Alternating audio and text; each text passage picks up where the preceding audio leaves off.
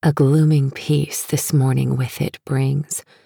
The sun, for sorrow, will not show his head. Go hence to have more talk of these sad things. Some shall be pardoned, and some punished. For never was a story of more woe than this of Juliet and her Romeo. Romeo and Juliet, Act 5, Scene 3. Such sweet sorrow.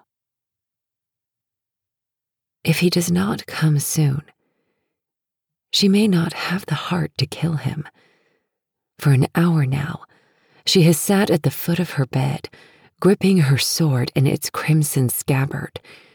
Over and over she whispers, I am the sword of the Catresou I was born to avenge the blood of my people. But her traitor throat aches, and her coward eyes sting. Once upon a time, she believed she was only a sword. Now she fears she is only a girl. She hopes he will come soon. She hopes he will never come. The casement swings open. She stands. Her numb hands draw the sword and let the scabbard drop. His dark eyes are wide as he climbs through the window but there is no surprise in them when she greets him with the point of her blade held to his throat. He looks strangely small, just a boy, with messy black hair and a sweet laugh she will never hear again. Her only love, and now her only hate. I see you, she says, speaking the ancient words for the first time and I judge you guilty.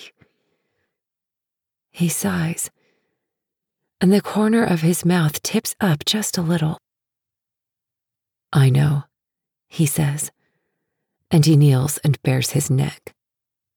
She can smell the blood on him. He is clean. He took the trouble to bathe before coming here to die.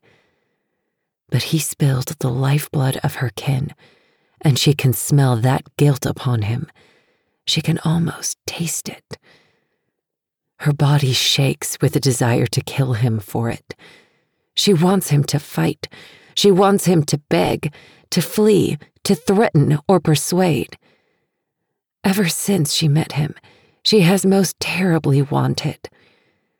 Look up at me, she demands, and he does his gaze as simple and sure as the night she fell in love with him. Why did you come? She whispers. You knew what I would do. You know what I must do. He swallows. She sees the muscles move in his throat, and she thinks of the blood pulsing just below the skin. He is a fragile, perfect balance of breath and heartbeat skin and bones and blood. A little world entire, most beautifully made. He was her world. And now she is going to destroy him. Journeys end in lovers' meeting. She says the words flatly, without tune, but they both remember the sun drenched afternoon when he sang them to her. Every wise man's son doth know. Why did you come back? Because I'm sorry, he says hoarsely. Because I know you loved him. You deserve to avenge him. Not because it is her duty. Not because vengeance is written on her skin and the spells that wrote it compel her to obey. Because she loved her cousin because he ruffled her hair and comforted her when she was a little child. Because he is dead and cold now, in a vault beneath their house, his arms sliced open as the embalmers do their work. And yet, even he, her most beloved cousin, never wondered if she wanted to avenge or not. Nobody ever wondered. Nobody until this boy who kneels before her now. Slowly, she kneels so they are eye to eye, and she lays the sword upon the floor. I see you. Her fingertips trace his cheek. Her voice is tiny and soft. I judge you guilty, but you belong to me now, so all your sins are mine.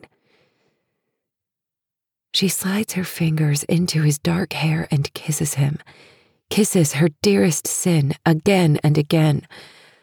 Her heart pounds with the desire to kill him, to wreck and ruin and revenge.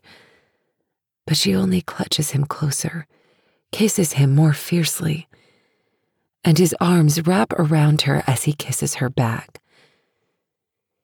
She will not be the one who kills him. She will give everything else to her family, to her duty, to the adjuration written on her skin. But she will not give them this.